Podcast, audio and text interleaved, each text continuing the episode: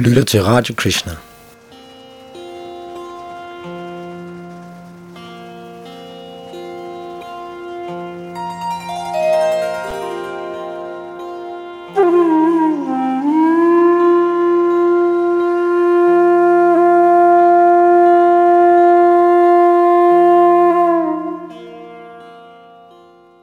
Vi fortsætter nu vores oplæsning fra en uforlignelig gave af A.C. Bhaktivedanta Swami Prabhupada. Det er Bhaktakir, der læser op, og Yadunandan Das, der står for teknikken.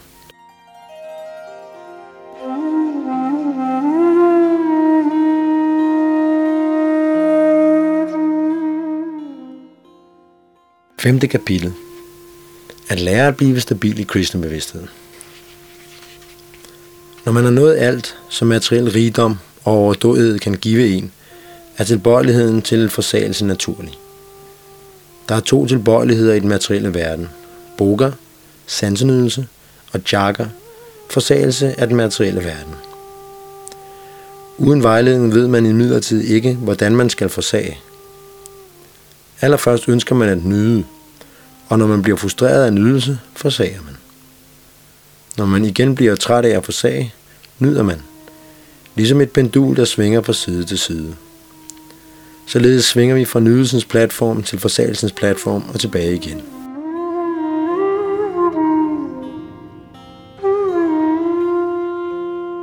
Karmier, frugtstræbende arbejdere, forsøger at nyde denne verden og høste dens frugter. Som følge deraf rejser de konstant ekspres dag og nat for at engagere sig i materiel nydelse. På den anden side er der andre, hovedsageligt den utilfredse ungdom, som ikke ønsker at tage del i dette.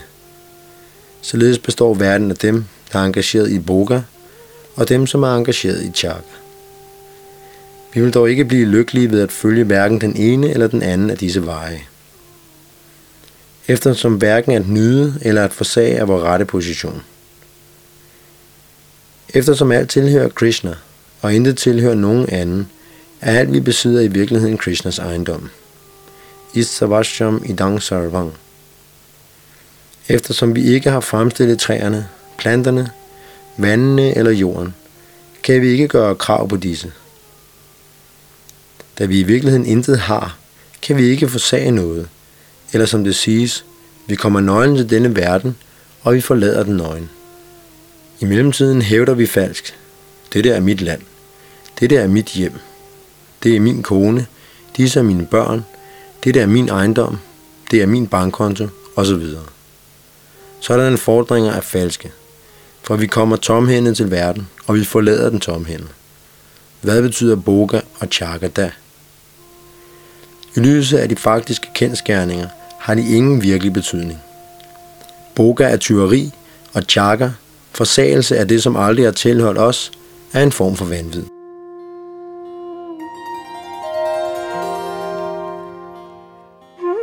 I denne forbindelse vejleder Krishna os.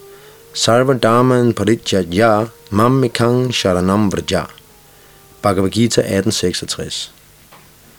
Skønt vi har skabt forskellige slags religioner, som er baseret på boga og chaka, bliver vi således rådet til at opgive dem alle og overgive os til Krishna.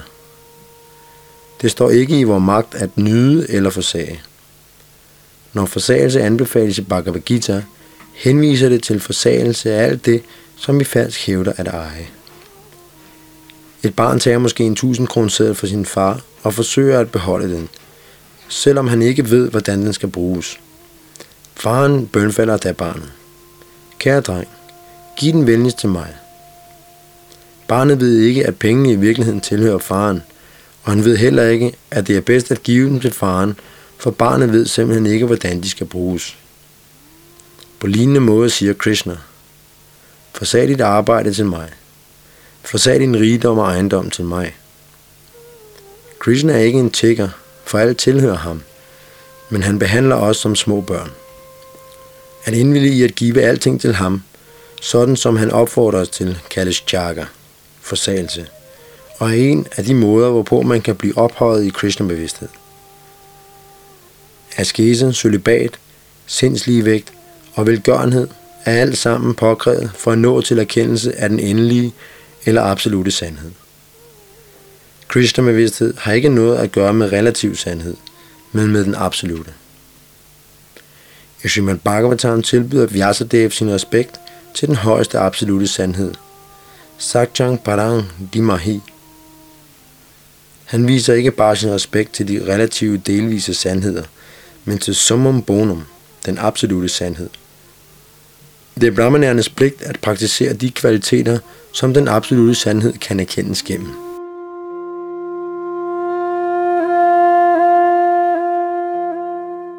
Brahmanager skal være kvalificeret ved at praktisere renlighed, sandfærdighed, beherskelse af sindet og sanserne, enkelhed og kultivering af tro på vedderne, specielt Bhagavad Gita.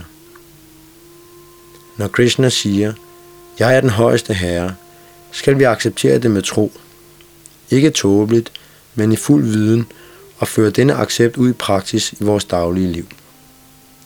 En brahmana skabes ikke igennem fødsel, men igennem uddannelse, praktik og viden. Det er ikke et spørgsmål om fødsel, men om kvalitet. Således som Krishna påpeger det i Bhagavad Gita. Chaturvanang maya shishtang guna karma Vibhaga Sahar tasyaka apiman vidyakartaram avyayam. I overensstemmelse med naturens tre kvaliteter og det arbejde, der hører til dem, bliver menneskesamfundets fire afdelinger skabt af mig. Og skønt jeg er skaberen af dette system, bør du vide, at jeg alligevel er den, der ikke handler, til jeg er uforanderlig. Bhagavad Gita 4.13 Ikke alene skal man besidde en brahmanas kvaliteter, men man skal også handle som en brahmana, for ens kvaliteter efterprøves igennem ens handlinger. Hvis man er en kvalificeret ingeniør, men bare sidder hjemme uden at lave noget, hvilken værdi har man da?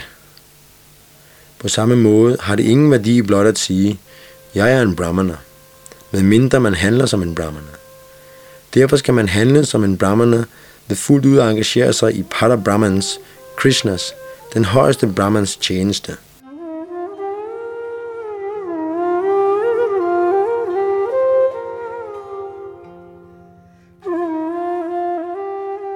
Hvordan kan man tjene den absolute sandhed? Jeg mener niyamena cha.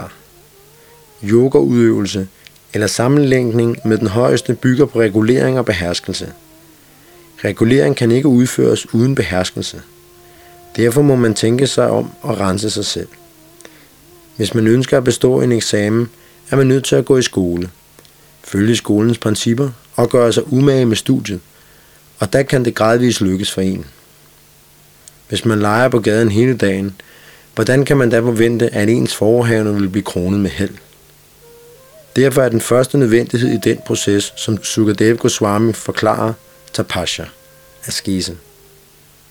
Selvom askese og brahmacharya er smertefulde, fordi vi ikke ønsker restriktioner, er det, som forekommer at være smertefuldt, i virkeligheden smertefrit, så snart vi bliver reguleret. Der er to klasser af mennesker. De sobre, Dira og de øslede, adira. Hvis man på trods af provokation eller på trods af tilstedeværelsen af en kilde til mental forstyrrelse, kan forblive upåvirket i sin position, kaldes man dira. Et eksempel på en dira gives af Kalidas Pandit, en stor sanskrit-digter, som skrev en bog ved navn Kumara Sambhava, hvor han giver et eksempel med herren Shiva. Det fremgår, at da halvguderne kæmpede mod dæmonerne og blev besejret, besluttede de, at de kunne blive reddet af en øverstkommanderende, som var blevet født fra Shivas sæd. Men herren Shiva sad i meditation, og at få fat på den nødvendige sæd var særdeles vanskeligt. Derfor sendte de Parvati, en ung pige, som viste sig foran herren Shiva og tilbad hans kønsorganer. Skønt den unge pige sad foran herren Shiva og rørte ved hans kønsdele, var herren Shiva fast i sin meditation. Kalidas siger, her er et eksempel på en ditter, for selvom en ung pige berørte hans kønsdele, forblev han upåvirket.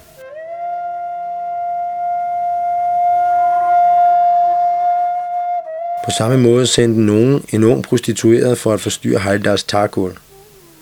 Og da han hørte hendes anmodning om samleje, sagde Haridas Thakur, Ja, dit forslag er helt fint.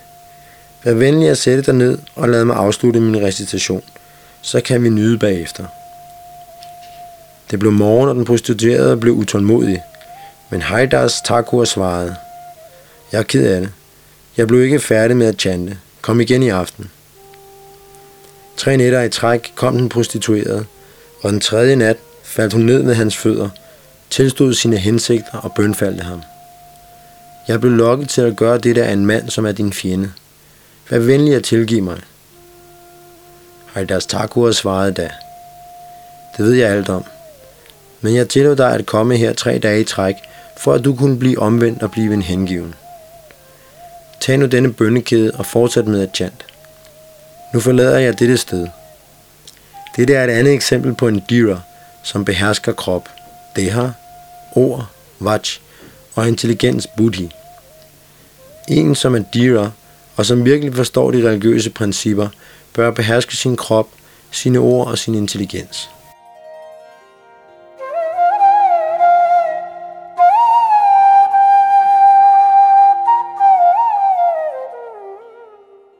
Vi har uafbrudt begået syndige handlinger siden tidernes morgen, og vi ved ikke, hvordan dette begyndte. Men dette liv er beregnet til at rette op på alle disse fejltagelser, vi har begået. Hvis man sætter ild til uønsket græs og ukrudt på marken, vil de alle blive brændt. Ligeledes kan man udrydde alle syndige handlinger og blive renset, når man følger askesens og bodsøvelsens vej. Men Sukadev Goswami foreslår en anden fremgangsmåde. Kejit Kevala Bhaktya Vasudeva Parayanaha Akhang Dunvanti Krishnena Niharam Iva Baskaraha i almindelighed vil folk sige, at man er et meget from menneske, hvis man fører et spartansk, dydigt, ligevægtigt liv i sølibat, velgørenhed osv. Men blot ved at blive Krishna-bevidst, kan man dræbe alle resulterende handlinger, som ens tidligere syndige liv har forårsaget. En tåge letter så snart solen står op, og Krishna fremtræder med tusinder af solets stråleglans. Denne proces accepteres kun af en, som er meget heldig. Derfor sagde Tanya Mahaprabhu, Brahmanda Brahmiti Kona Bhagyavan Jiva Guru Krishna Prasad Payabhakti Lata Bija. Efter at have vandret igennem hele universet i forskellige livsarter, modtager en heldig person den rene hengivende tjenestes frø gennem Krishna og den åndelige mesters nåde. Krishna-bevidsthed er for dem, som er meget heldige, for ved bare at lægge sig efter denne ene proces, kan en person sætte sig ud over alle pligter inden for askese, forsagelse, sølibat osv. Sukadev Goswami erklærer, Kechit Kevalabhakcha, en som er særdeles heldig, lægger sig efter den rene hengivende tjenestes vej. Kevala Bhakti henviser til ren ublandet hengiven tjeneste, hvor der ikke er noget andet ønske end at glæde Krishna. Man bør ikke yde hengiven tjeneste bare for at forøge sin indtægt. Vi ønsker penge, for at vi kan blive lykkelige. Men hvis vi lægger os efter Krishna-bevidsthed, vil vi automatisk blive så lykkelige, at vi vil være ligeglade med penge. Penge vil komme automatisk. Lykke vil komme. Det er ikke nødvendigt at stræbe efter disse ting separat.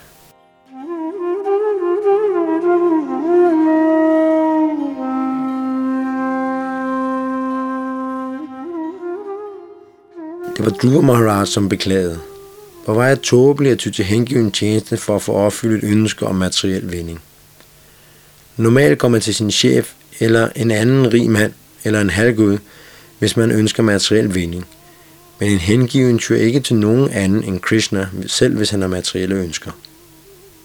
Hvis man går til Krishna, selvom det er for at få materielle fordele, vil den dag komme, hvor man ligesom Dhruva Maharaj glemmer disse materielle ønsker. Han angrede og sagde, jeg kom til Krishna og bad om noget materielt, ligesom en person, der har behaget en meget rig mand og byder om nogle få riskorn. Hvis en rig mand indvilliger i at give os, hvad end vi vil have, men vi så bare beder om nogle få riskorn, er det der særlig intelligent. At bede Krishna om materielle fordele er præcis det samme. Man behøver ikke at bede Krishna om uvedkommende materiel lykke, for materiel lykke vil automatisk sno sig ved ens fødder og trylle. Tag mig, vær venlig at tage mig. De, som praktiserer Krishna-bevidsthed, mangler ikke materielle rigdomme, hustruer, børn, lykke eller hjem. For alt sammen fås automatisk igennem Krishnas barmhjertighed. Det er ikke nødvendigt at bede Krishna om disse materielle ting, men man bør blot anmode ham. Vær venlig at engagere mig i din tjeneste. I Bhagavad Gita lover Krishna også, at hvis man engagerer sig i hans tjeneste, vil han give det, der behøves, og bevare det, som allerede haves. En af hans sidste instruktioner til Arjuna tilkendegiver fuldstændig afhængighed af ham. Chetasa sarvakarmani mai sanyasa matparaha buddhi yogam upasritya majtita satatang bhava.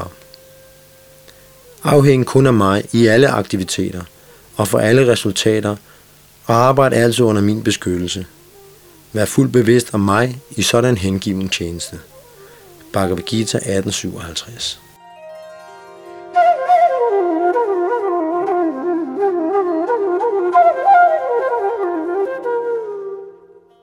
Vi har lyttet til en uforlignelig gave, oplæst af Bhakta Gert.